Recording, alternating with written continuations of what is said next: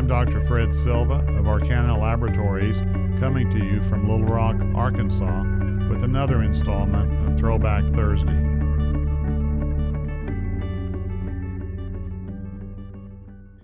A short history of early ANCA.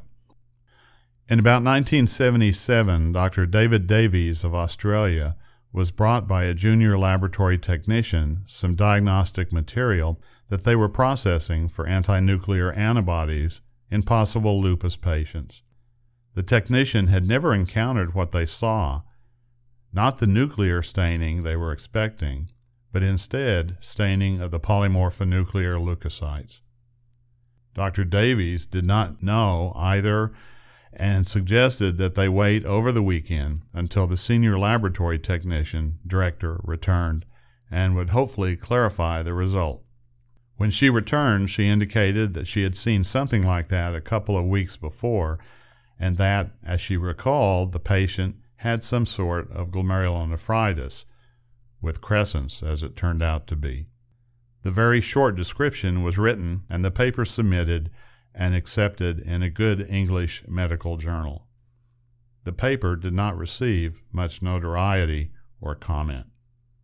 Fast forward until about 1982 83, when Dr. Davies himself was at a renal presentation at a medical meeting when some Scandinavian investigators described anti neutrophil antibodies in renal disease without quoting or even apparently knowing about his paper, that is, without proper acknowledgement.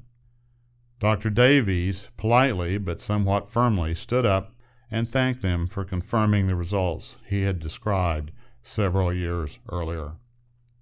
Since that time, much work has been done on ANCA and vasculitis.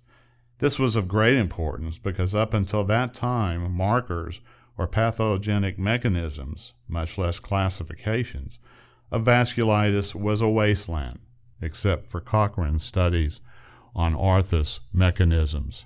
That is to say, there was no accepted classification of the various vasculitides, most being lumped under the term polyarteritis nodosa.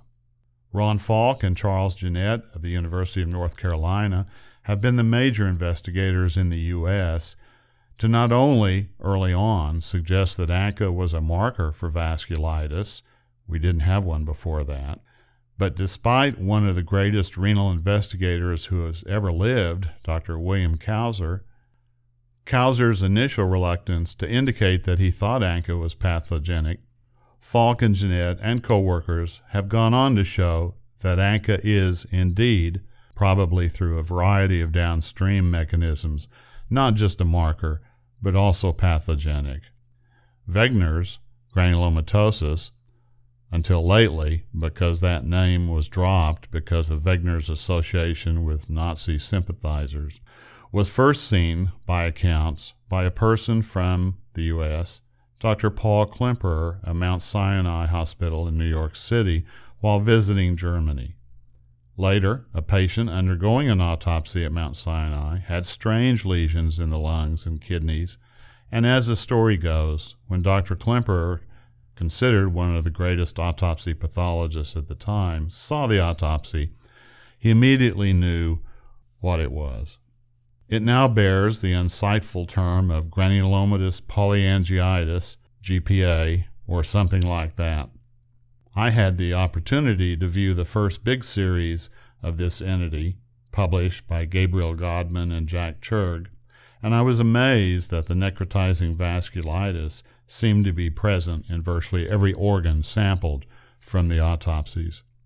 As the beginning of the story suggests, I guess that the most important words uttered in discovering a new scientific finding or disease is not eureka, with apologies to Archimedes, but that's funny. That's odd. What does that mean? Thank you for listening. This podcast and more can be found in the iTunes and Google Play stores. For more information and educational programming like this, follow us on Facebook and Twitter, or visit us on the web at arkanalabs.com.